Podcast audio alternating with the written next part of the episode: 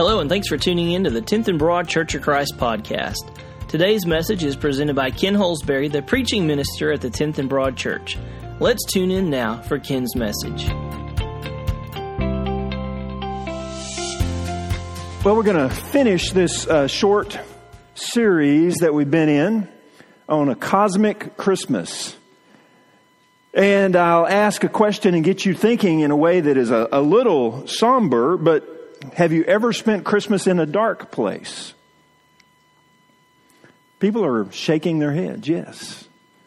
Maybe that was a Christmas that you spent in a waiting room, or a Christmas that you spent in a battle zone, or a Christmas that you spent in a hospital bed, or Christmas in an empty home. And when you have spent Christmas in a dark place, have yourself a merry little Christmas just doesn't cut it, does it? When you spent Christmas in a dark place, you need a Christmas story that is big enough to make sense of where you find yourself, big enough to shed light into your dark place. You need a cosmic Christmas. And so we're going to finish that and talk about this cosmic King, Jesus, who is the victor in a cosmic victory. And so let's worship him this morning. Well, as we have been saying in this series, the world is dark because there is a dragon. Jack Maxwell is a professor, or he was a professor, I'm not sure if he's still there, but at uh, ACU, also an artist. And a couple of Christmases ago, he had a new granddaughter who was born, but all wasn't well. And so that little baby girl had to be put in the NICU, and they really weren't sure whether she was going to live or not. And during that time, Jack Maxwell drew a picture, painted a picture. And in that picture was a woman who looked a great deal like his daughter, holding a tiny, fragile little baby who looked a great deal like his granddaughter. And with her arms stretched out in front of her, the mom was fending off a great red dragon. And that was how he depicted the spiritual reality around the physical reality that his family was dealing with. And in talking about the picture, he said that he imagined that the outstretched hand was the prayers of the saints going up around the world on behalf of that baby girl holding off the great red dragon in the power of the Son of God. Because Jack knew that there is one who is greater than the dragon. One who was born a little bitty baby. One who was born to be king and one who has brought us a cosmic victory.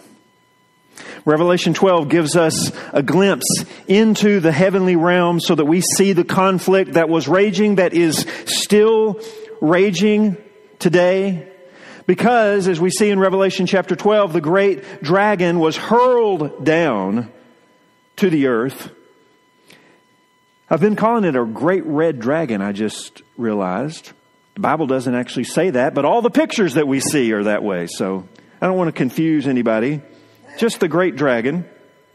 He was hurled down from heaven to earth, and he could not defeat the king. He could not defeat the one who was born. And so what scripture says he did is he turned his attention to us, those who follow the one who was born. And he is the source, not God. He is the source of the pain, of the hurt, of the grief, of the darkness that we experience in this world. But, and that's always a great word in Scripture, but God has not abandoned His creation. God has not abandoned those who follow His Son. He has not abandoned His children. For God so loved the what? Do you know the literal word there is the cosmos? We've been talking about a cosmic Christmas. For God so loved the cosmos, the entire created order, the universe. God so loved the cosmos that he gave his only begotten son. And John, the one who penned those words in his gospel, is the same John who wrote the Revelation in which we are reading. He's the same John who wrote three letters. And in the very first letter that he wrote, he said the reason the Son of God appeared was to destroy the devil's works.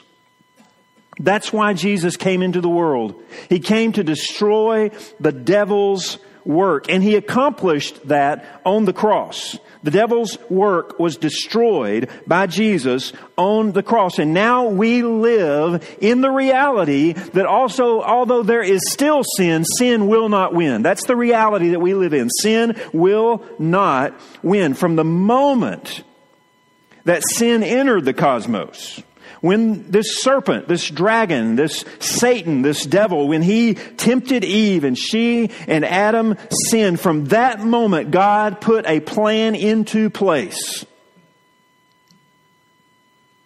A preordained plan, Ephesians chapter 1 says. He put that plan into place.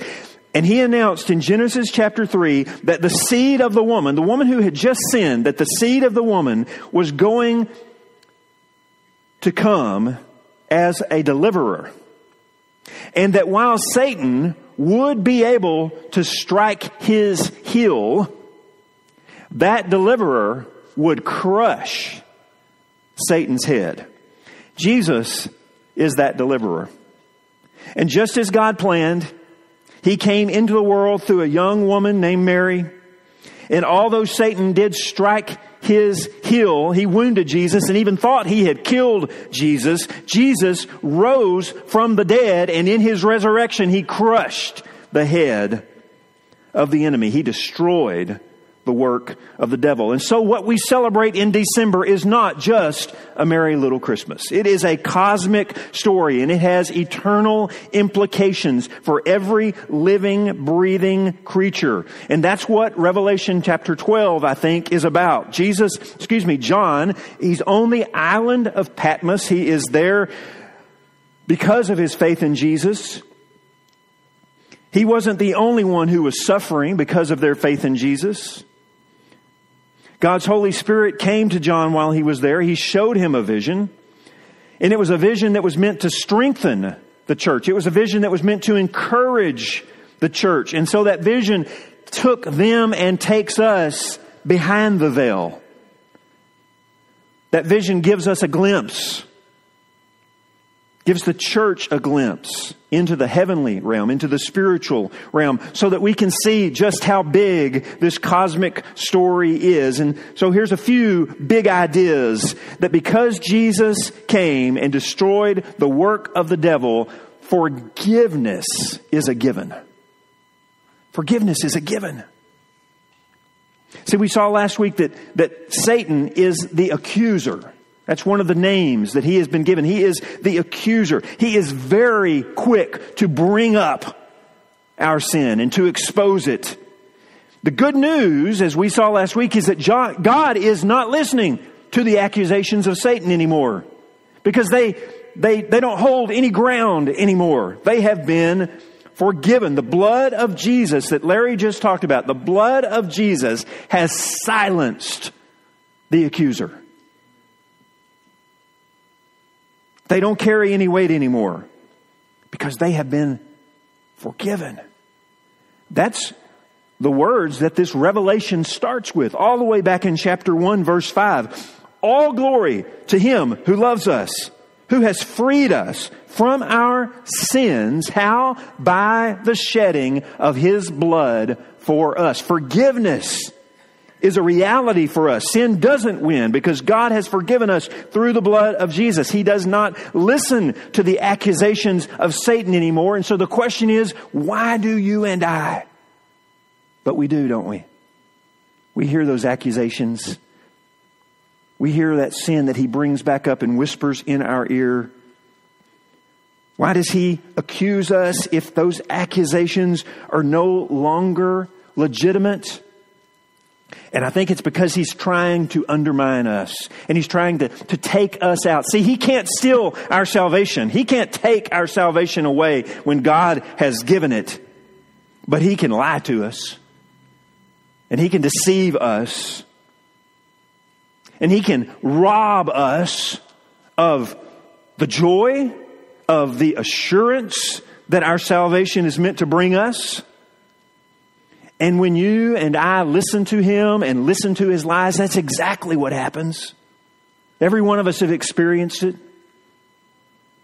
And so when you find yourself listening to his accusations against you, when you find yourself believing the lies that you are hearing, when you find yourself doubting God's love for you, when you find yourself doubting Jesus' salvation work done on your behalf, when you find yourself doubting the power of God's Holy Spirit into you, you go back to Romans chapter 8.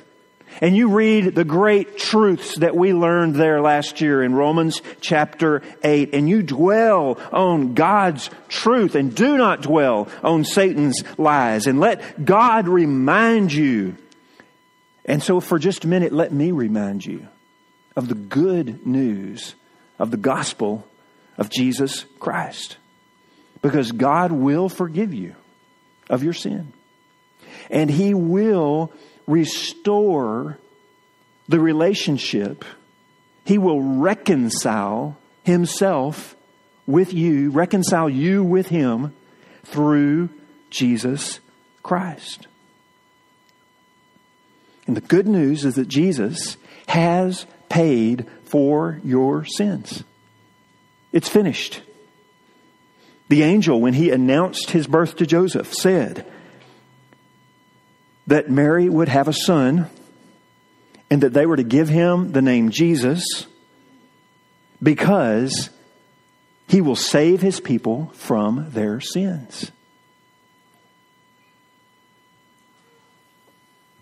Jesus had to be born had to come in the flesh, had to become a man, so that he could be fully God and fully man in order to do the work that his Father sent him to do. Because only a man could solve man's problem, the sin problem. And so, as a man, Jesus lived and he was tempted, the Bible says, in every single way that you and I have ever been tempted. Jesus experienced it all.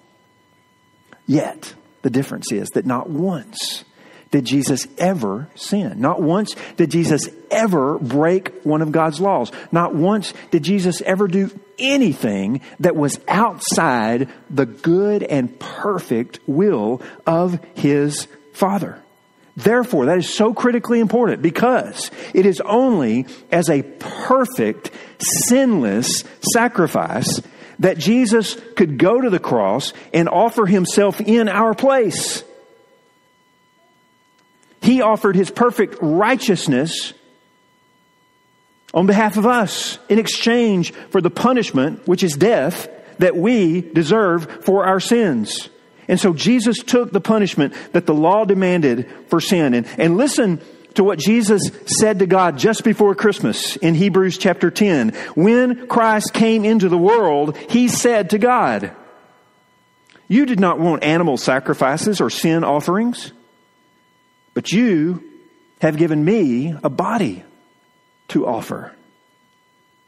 For God's will for us is to be made holy by the sacrifice of the body of Jesus Christ would you say those last words with me? Once for all time. God's will was for us to be made holy by the sacrifice of the body of Jesus Christ once for all time. And so Jesus accomplished what he set out to do. He destroyed the work of the devil. He took care of our sin problem and it is finished. There's nothing more left for him or anyone to do except for us to receive in it and to walk in it. And so for anyone who is washed by the blood of the Lamb, forgiven is a given. And since that is true, hear me, church, God is not going to haunt you with the memory of your sins. God is not going to bring back up something that He has already said is done. When that happens, that's not God's voice coming to you, that's Satan's voice coming to you, or that's your own voice. And we need to learn to discern and know the difference between our voice and Satan's voice and, and the Lord's voice. He's not the one who haunts us with the memory of our sin. The dragon does that. There was a seminary student who wrote a paper on forgiveness. And in the, in the paper, he meant to write the sentence, God will remove your guilt. But mistakenly, he typed, God will remove your quilt. Turned the paper in, got it back with red on it, but the red marks that stood out to him were the ones in the margin by that sentence when the professor wrote, Do not fear, God has given us another comforter.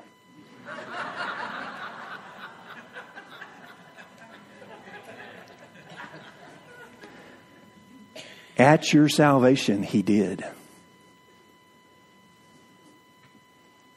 At your salvation, He sent you another comforter.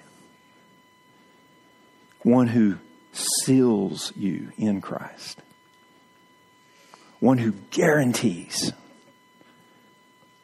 your future in Christ and your redemption and one who, when the voice of the accuser is ringing in your ears, allows you to cry out, Abba, Father. So learn to listen to the voice of the Comforter, not the voice of the dragon. And I know that all over the cosmos we see the fallout of sin we deal with sin still in our own lives and in our families. But the reality is, because of Jesus, that sin will not win. Because the Lamb conquered the dragon. And he put death, I heard it said this way, he put death on its deathbed. He put death on its deathbed. And that's what makes Jesus, the King of Kings. He's the only ruler who has ever lived who still lives. He's the only ruler, who ever lived who death could not hold. And again, listen to the words from the beginning of the Revelation in chapter 1. Do not be afraid, Jesus says. I am the first and the last. I am the living one. I was dead, and now look, I am alive forever and ever, and I hold the keys of death and of Hades. How cosmic is that? That Jesus died, yet he conquered death, and now he controls death. He controls the door. He has the keys. And if Jesus controls death, then the dragon's scheme to control us through the fear of death is greatly diminished. When my mama's husband Jerry was in the hospital, he'd been in the hospital several weeks at this point, and there were a couple of days there that he had just not been responsive. He hadn't woken up, he hadn't communicated, he was just unresponsive. We got there, and a little bit later, he woke up. And it was sudden and he just woke up and he started talking and was knew what was going on and everyone was very excited. And i was sitting close to his bed and i heard him say dying is hard work. And i leaned in and i said jerry is that what you think is happening? He said i know that's what's happening I said, How do you feel about that? And he said, Everybody wants to live as long as they can, but this ain't living. A little bit later, his son came in on his lunch hour and saw him awake and said, Dad, So great to have you awake. And Jerry, we all heard him. Jerry said very seriously, he said, Well, over the last couple of days, God and I had a pretty frank talk. And I told him, Lord, I'm dying and I can't do this alone. I need your help. Jerry said he told the Lord, I'm ready to go if you're ready to take me. But in typical Jerry fashion, he said, But if not, let's get something moving here.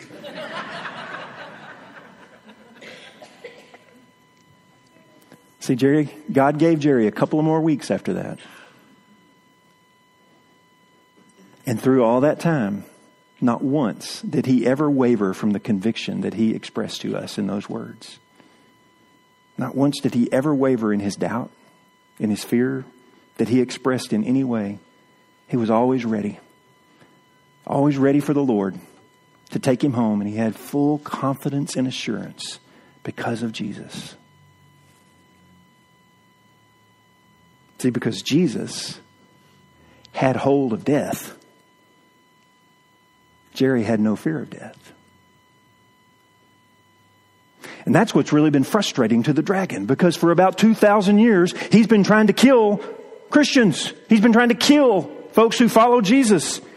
But the problem is that everywhere that he goes and kills Christians, it seems that the church just grows even stronger in those places and in those times. Because if his biggest threat is, I can kill you, and your response is, but in Jesus I'll live again, then there's really no threat. Jesus meant it when he said in John chapter 11, I am the resurrection and the life, and the one who believes in me will live, even though they die. And whoever lives by believing in me will never die. Here is why our baptism is so significant, folks. Because Romans chapter 6 says that in our baptism that we participate in the death of Jesus and in the resurrection of Jesus. And here's what I want to tell you, and I believe this with all of my being. I have staked my life, I have staked my career on what I'm about to tell you that when you die in baptism, you will never die again. Thank you for somebody saying amen. Maybe you don't believe it's the reason you didn't say amen. But I believe it. When you die in baptism, when you die in Christ and you are raised in Christ, you will never die again. Now, something happens. We all have witnessed it and we've been a part of it, and something happens. There is a transition. There is something we call death. But I, with all my heart, believe that every single person who is alive in Christ cannot be conquered by death. And they will, in that very next moment, in a millisecond, in a breath, they will be alive. As alive as they have ever been with the Lord. To be absent from the body is to be alive with the Lord. Folks, this is the gospel. This is the good news. This is what we hold on to. That very truth is the truth that Phil from Duck Dynasty has built his preaching on. If you ever listen to anything he says, any way that he teaches the gospel, anywhere he goes and preaches, he says, I want to be with somebody who can defeat death. Because death's our greatest enemy. Jesus has defeated death. He defeated it for himself, and he will defeat it for every single person who believes in him. That's what John 11 said. So if that's Satan's biggest threat, he doesn't have any hold on us.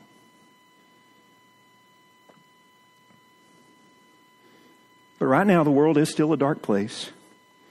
And every day we're reminded of that. But we are headed for a future that is outside the shadow of death. In fact, the whole cosmos is. And that's the last thing I want to point out that what Jesus has done in his victory in defeating the devil's works is that all of creation is going to be made new. It's not just you and me. The entire creation right now is groaning under the weight of sin. But when Jesus returns, it's not going to be the end, it's going to be the beginning. Everything is going to be made new.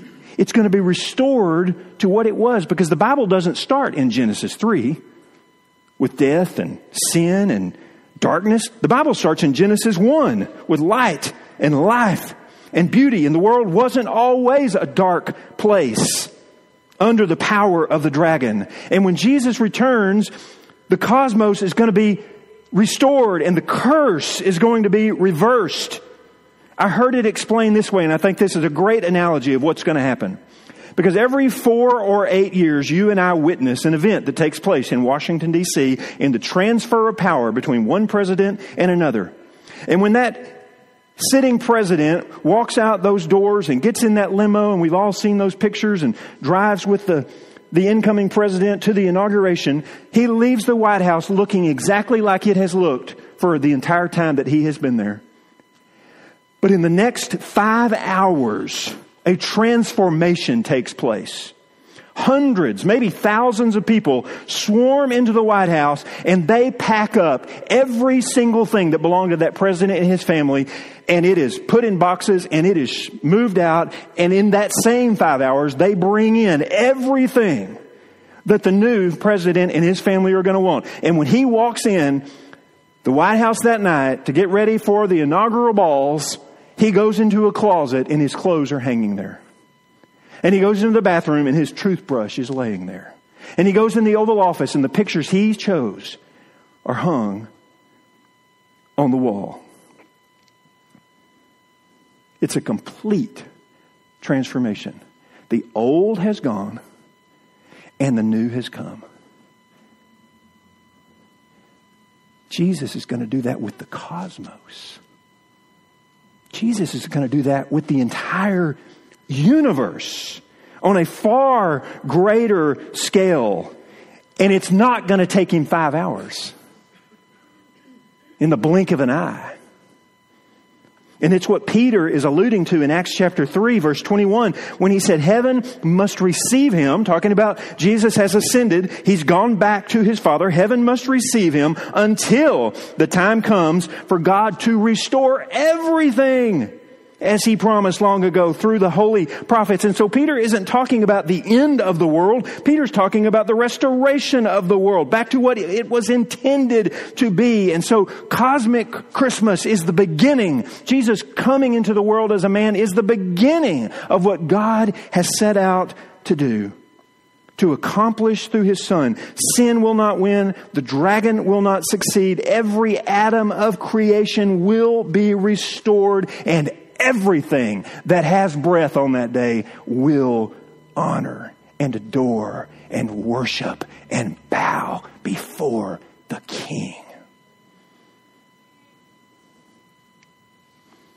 So, do you understand just how cosmic Jesus' victory is?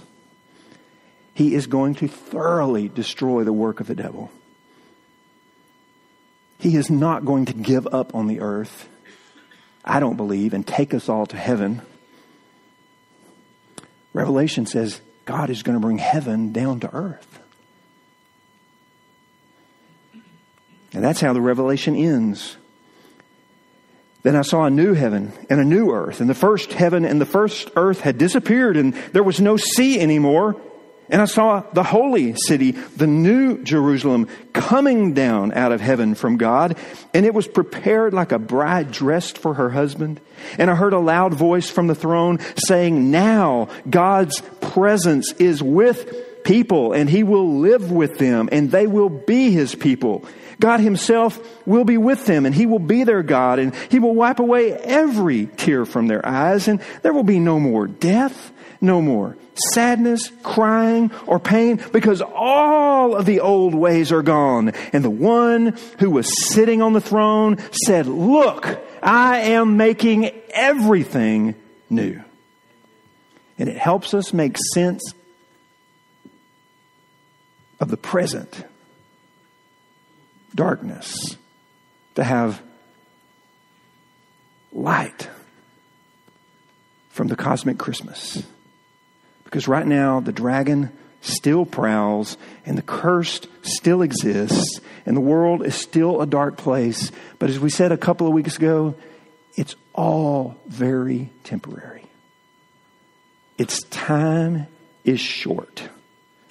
Christmas was the start of something big, and what was begun at his first coming will be finished at his second coming. And knowing that gives us hope and endurance and joy as we wait. Because the waiting is long from our perspective, and the waiting is hard. I don't ever want to be flippant about that. Waiting is hard. And that's why God gives us a glimpse behind the curtain so that we can see that there is more to the story than we know. And I want to end with a story that I heard that illustrates this. A man named Dave discovered that truth. He was married to his wife Brenda. They lived in Iowa. They had a family. And life was good until Brenda started feeling bad. And they found out that she had cancer. And very quickly, she died. And again, from our perspective, she left.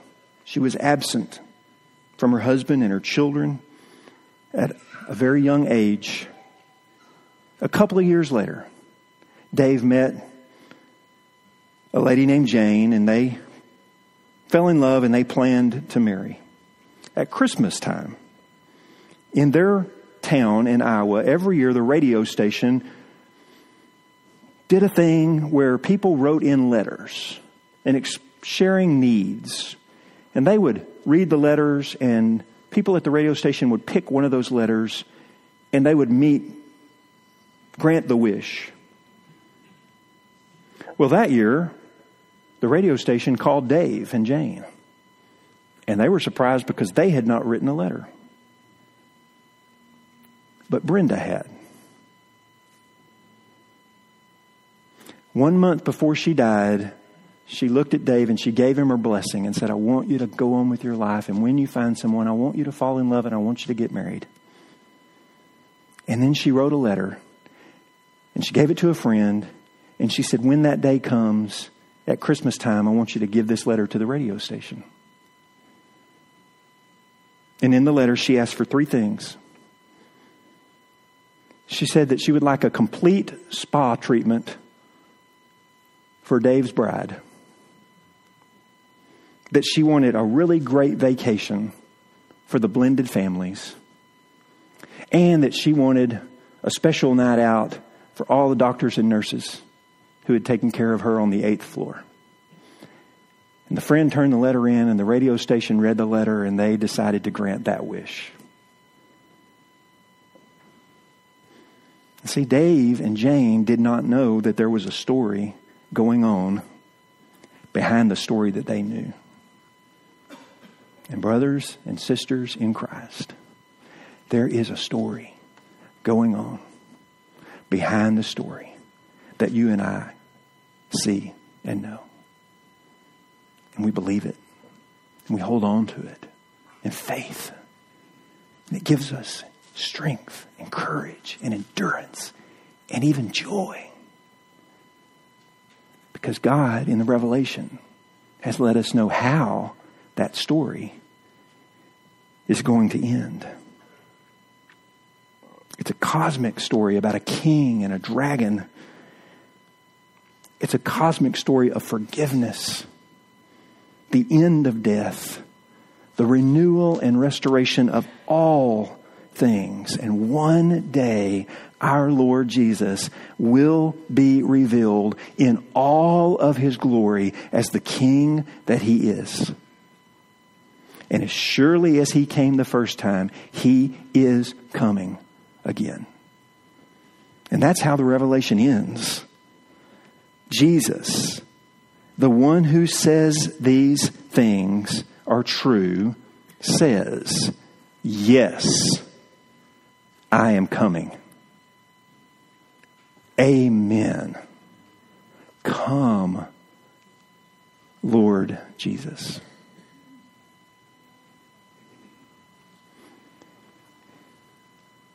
If the Lord has used anything that has been said or read,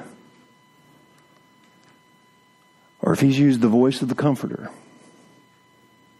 to touch you, to speak to you, to convict you, I'm going to be in the back while we sing this song. Or Elmer will be over here in the prayer room when our service is done. But invite you to worship the King and to respond to the King.